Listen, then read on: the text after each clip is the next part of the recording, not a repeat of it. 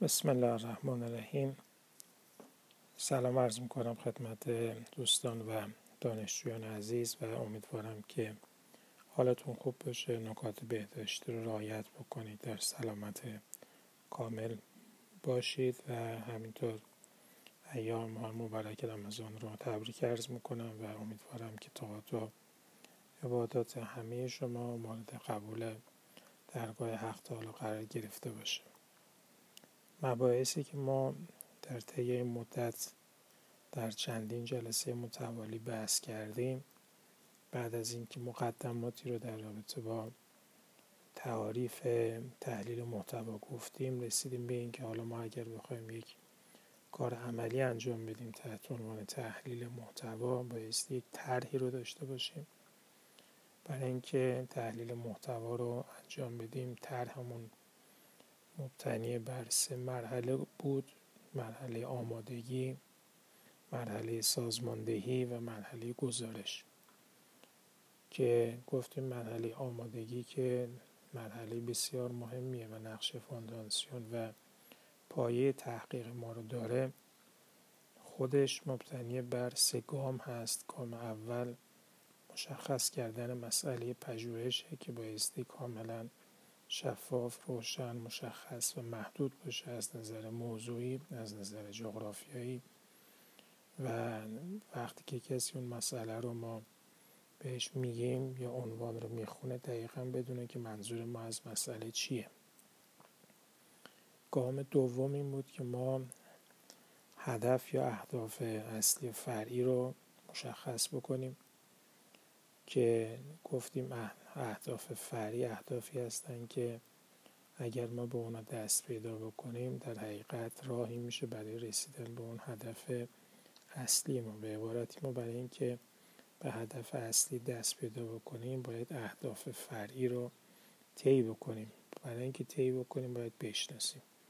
گفتیم که در تحلیل محتوا راه شناسایی اهداف فرعی این هستش که ما اون هدف اصلی رو که در نظر گرفتیم برای تحلیل محتوا شاخصهاش رو مشخص بکنیم مثال های متعددی رو زدیم در رابطه با کارهایی که شما انتخاب کرده بودید. وقتی شاخص ها رو انتخاب کردیم اون شاخص ها میشن به عنوان اهداف فرعی ما. یعنی اینکه کتاب به چه میزان به این هدف فرعی یک دو سه پرداخته بر اساس جوابی که ما به اینها میدیم و دست پیدا می‌کنیم به جواب این سوالاتمون. در نهایت مشخص میشه کتاب اون مسئله اصلی یا هدف اصلی به چه میزان پرداخته. که خب خودتون دیدید که ما برای اینکه به این برسیم دو تا جلسه آنلاین داشتیم. یکی توی اینستاگرام و یکی هم توی سامانه LMS و بعدش هم یک هفته پرسش و پاسخ داشتیم.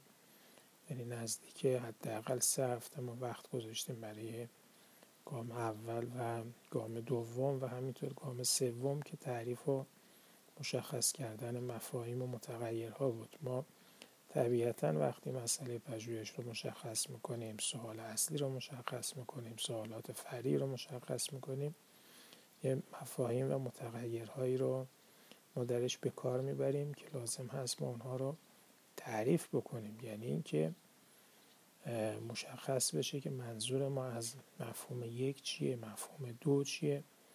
چرا باید مشخص بشه؟ به خاطر اینکه در علوم انسانی ما تعاریف ثابت نداریم قانون قانون ثابت نداریم. بر اساس دیدگاه ها و نظریات مختلف می‌تونیم ما به عبارتی برداشت های مختلفی از مفاهیم داشته باشیم. وقتی که ما از مفاهیم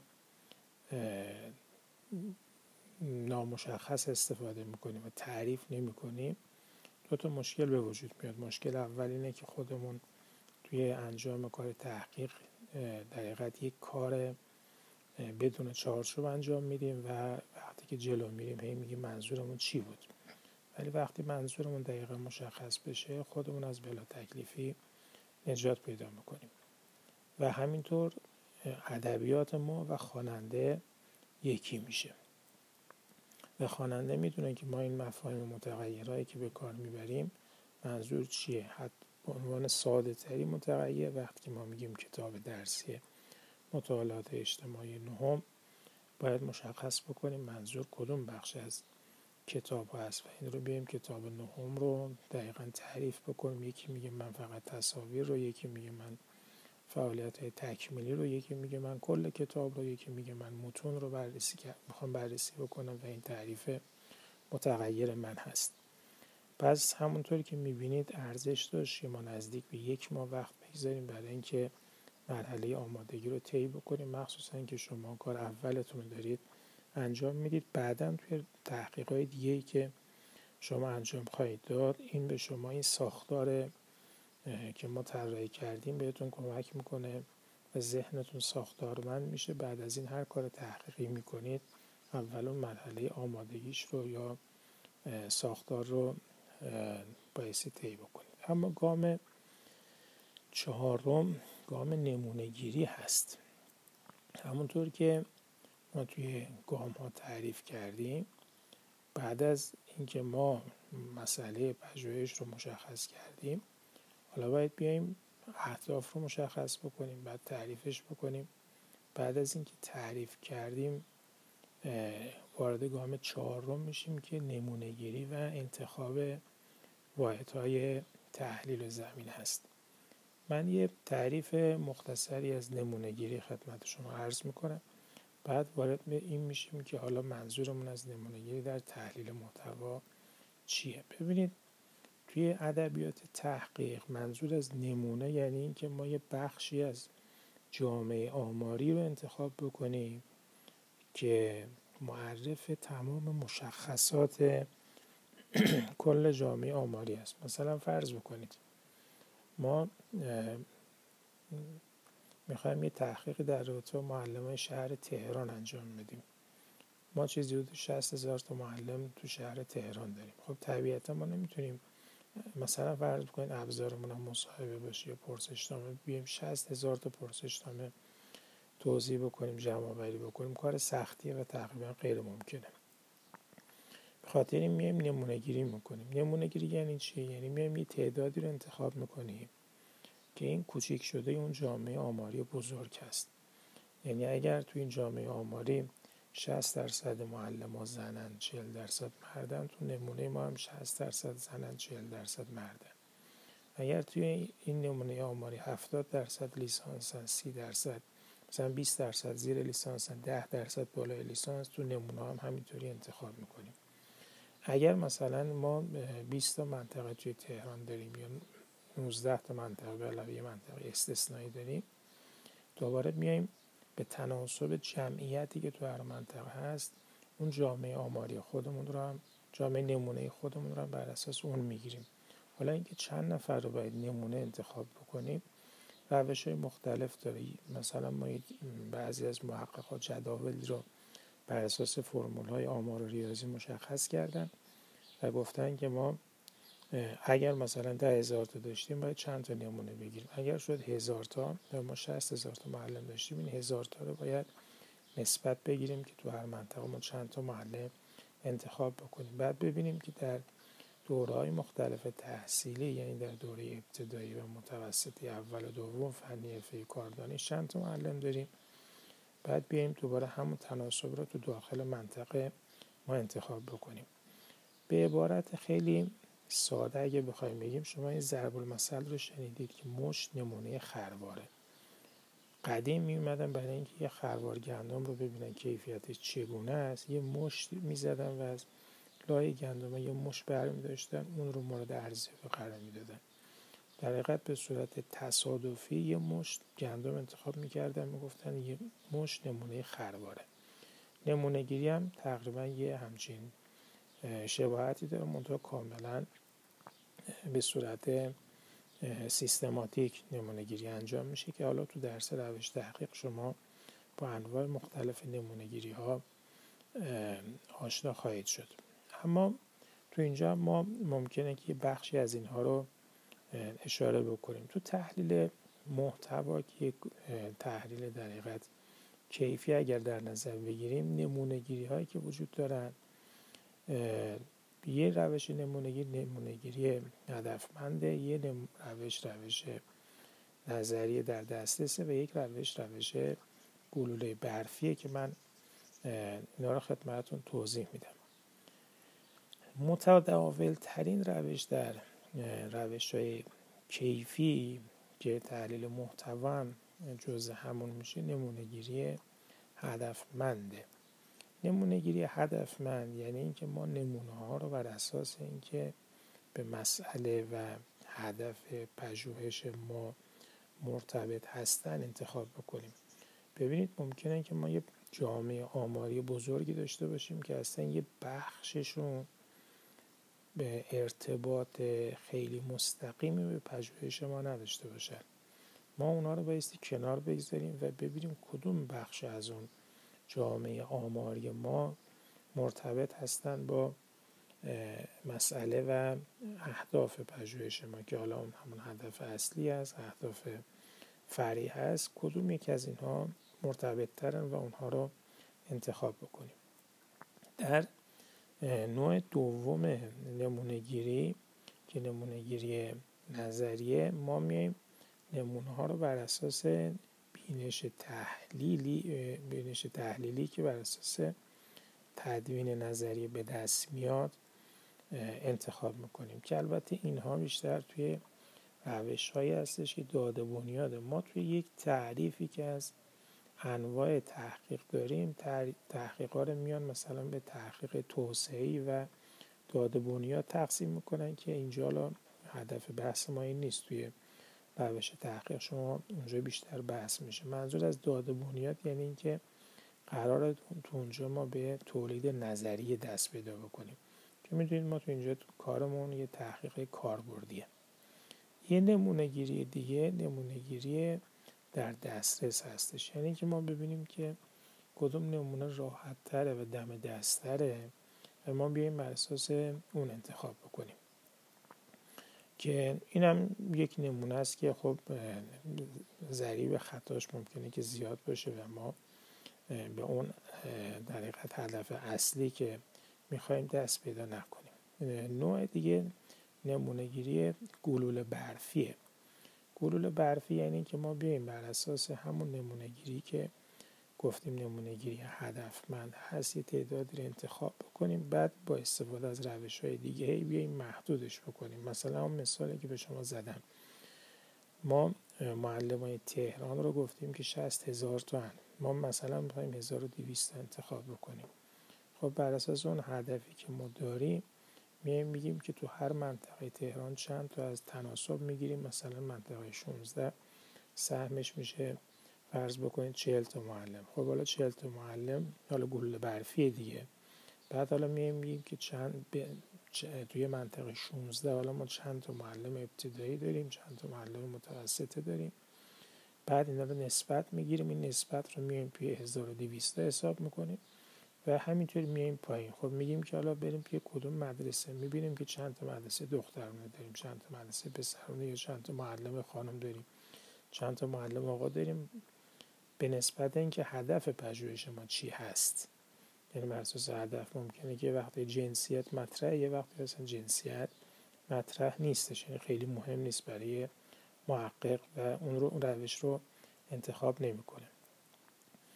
اینا که داریم میگیم برای اینکه شما یه مقداری با مفهوم نمونگیری آشنا بشید تا برسیم به اینکه خب حالا توی بحث تحلیل محتوا این نمونهگیری به چه درد می‌خوره؟ یه مفهوم دیگه ای که کاملا مرتبط هست با کار ما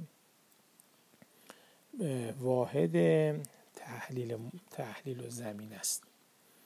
یعنی ما بعد از اینکه نمونه گیری رو انجام دادیم بایستی واحد تحلیل و واحد زمینه خودمون رو مشخص بکنیم. حالا من به صورت عملیاتی این رو برای شما توضیح میدم. مثلا فرض بکنید که ما می‌خوایم بیایم بگیم که می‌خوایم ببینیم کتاب های درسی به چه میزان به مفهوم محیط زیست پرداختن یا از نظر کتاب های درسی چه جهتگیری در رابطه با مفهوم محیط زیست وجود داره. خب ما بعدیم از بین کتاب های درسی مثلا مطالعات اجتماعی نهم رو انتخاب کردیم. یعنی یه نمونه برداشتیم. حالا می‌خوایم ببینیم که کتاب نهم چقدر به بحث محیط زیست پرداخته. اومدیم تو اینجا دوباره نمونه برداشتیم. ممکنه که گفتیم مثلا ما کل محتوا رو برداشتیم. ممکنه بگیم ما بعضی از درس رو انتخاب کردیم. ممکنه بگیم تصاویر رو انتخاب کردیم. در حقیقت الان هر کدوم از شماها کار نمونهگیری انجام دادید. شمایی که هر کدومتون یک کتاب درسی رو برداشتید اگر یکی از گروه های شما رو بکشیم بیرون و جدا بررسی بکنید شما در حقیقت بر اساس نمونهگیری اون کتاب اون کتاب رو برداشتید. وگرنه اگر یه گروه تحقیقی بود خب معلوم بود که نمی‌تونه حدود ده تا پای تحصیلی رو کتاب های مطالعات اجتماعیش رو بررسی بکنه و خیلی کار سختی بود یا اگر خواست این کار بکنه ببینید کتاب درسی اومده گفته که فقط کتاب مطالعات اجتماعی. بعد یه گروه اومده گفته فقط مطالعات اجتماعی پای چهارم. این خودش همون نمونه گیری هم هدفمند هم گلوله برفیه. یعنی بر اساس یک هدف هدفی که محقق تو ذهنش هست از روش گلوله برفی استفاده کرده رسیده به اون کتاب مطالعاتی که شما انتخاب کردید. خب حالا کتاب رو ما انتخاب کردیم. حالا واحده توی بحث تحلیل محتوای مفهومی پیش میاد تحت عنوان واحد تحلیل. واحد تحلیل در اصل یعنی اون شخص یا چیزی که ما می‌خوایم اون رو مورد مطالعه قرار بدیم. که بهش میگن واحد ثبت. هالستی که از بنیانگذاران در حقیقت روش تحلیل محتوا هست. میگه که ما پنج نوع واحد ثبت داریم. یکیش کلمه یا نماد هست. یکی مضمون یا تم یکی کاراکتر یا شخصیت یکی پاراگراف و واحد پنجم واحد ثبت پنجم از نظر هالستی مورد یا عنوان یا آیتم یا عنوان. البته میشه ما در حقیقت عناوین دیگه ای رو برای واحد ثبت انتخاب بکنیم که چقدر حروف صدادار به کار رفته. که ما واحد تحلیل ما حرفه مثلا می‌خوایم ببینیم که توی کتاب درسی ما حالا از منظر ادبیات می‌خوایم بررسی بکنیم چه میزان حروف صدادار استفاده شده. اینجا واحد تحلیل ما میشه یه وقتایی واحد تحلیل ما میشه پاراگراف. یعنی کتاب رو می‌خوایم پاراگراف به پاراگراف مورد بررسی قرار بدیم. یه وقتی هستش که ما می‌خوایم که کتاب رو مورد بررسی قرار بدیم. حالا توی جلسات بعدی خواهم گفتش که اینها چه تأثیری توی این موضوع خواهند داشت. خب من تا اینجا فکر می‌کنم که شما یه بار این پادکست رو با دقت گوش بدید. بعد توی جلسه حضوری بعدی که خواهیم داشت بیشتر من توضیح میدم. من یه چند دقیقه دیگه فقط بیشتر توضیح میدم که به جنبندی توی پایان دست پیدا بکنیم. پس ما برای اینکه ما اون بحث انتخاب نمونه رو انجام دادیم. حالا باید برسیم به واحد ثبتمون. که واحد ثبت ما چی هست؟ واحد آیتم تحلیل محتوای ما چی هست؟ ما می‌خوایم کلمه به کلمه بریم جلو مضمونی بریم جلو. یا پاراگرافی بریم جلو یا شخصیتی بریم جلو یا کاراکتری باید بریم جلو. که مثلا بعضی میان میگن ما می‌خوایم کتاب ها رو بر اساس پاراگراف بیایم تقسیم بندی بکنیم بگیم کتاب 126 تا پاراگراف داره. بعد توی پاراگراف مثلا 64 روم به مفهوم محیط زیست در حقیقت پرداخته یه امتیاز میدیم که حالا اینا رو من توضیح خواهم داد که چگونه جدول ترسیم میشه بعد ما چگونه علامت گذاری میشیم و می‌کنیم و چگونه در حقیقت جمع می‌کنیم. البته لازم هستش که شما یه مقداری با نرم افزار اکسل هم آشنا باشید که بتونه به شما کمک بکنه. چون بعدا شما یه سری محاسبات ریاضی آماری خواهید داشت که اگر توی این بحث ضعیفید تلاش بکنید که اکسل رو خوب یاد بگیرید. یعنی داره بهتون کمک می‌کنه. بعد تو رسم نمودارها اینها می‌تونید از اون استفاده بکنید. من فعلا این مقدار مطلب رو کافی می‌دونم برای اینکه شما یک فتح با بابی بشه برای اون مرحله در حقیقت ساماندهی سازماندهی کار تحلیل محتوای شما. شما با بحث تحلیل انتخاب نمونه و واحد تحلیل محتوا به صورت کلی آشنا شدید. حالا یه جلسه ما به صورت آنلاین برگزار می‌کنیم. تو اونجا من یه چند دقیقه توضیح میدم و شما دوباره سوالاتتون رو مطرح می‌کنید که بعد اون موقع کار بعدی شما این خواهد شد که حالا بریم و وارد کار اصلی خودمون بشیم که در حقیقت سازماندهی تحلیل محتوای شما هست. پس ما الان فعلا توی گام چهارم هستیم و دو گام دیگه هم در پیش داریم. من در پایان دوباره تاکید می‌کنم که نکات بهداشتی رو رعایت بکنید هنوز ما درگیر بحث کرونا هستیم و فکر نکنید که مسئله تمام شده. مسئله کاملا هنوز جدی است و ما با جدیت باید هم خودمون نکات بهداشتی رو رعایت بکنیم و هم دیگران رو توصیه بکنیم به رعایت اون. همین که دانشگاه تعطیل هست مساجد تعطیل خیلی از جا تعطیل این نشون دهنده اینه که هنوز نشون دهنده این هستش. یک نگرانی وجود داره برای اینکه مشاهده در حقیقت بحران همه گیری های بعدی بشیم. حالا خیلی نباید بترسیم ولی عاقلانه بایستی در برابر این بیماری عمل بکنیم تا بتونیم جامعه سلامت داشته باشیم. امیدوارم که موفق و معید باشید.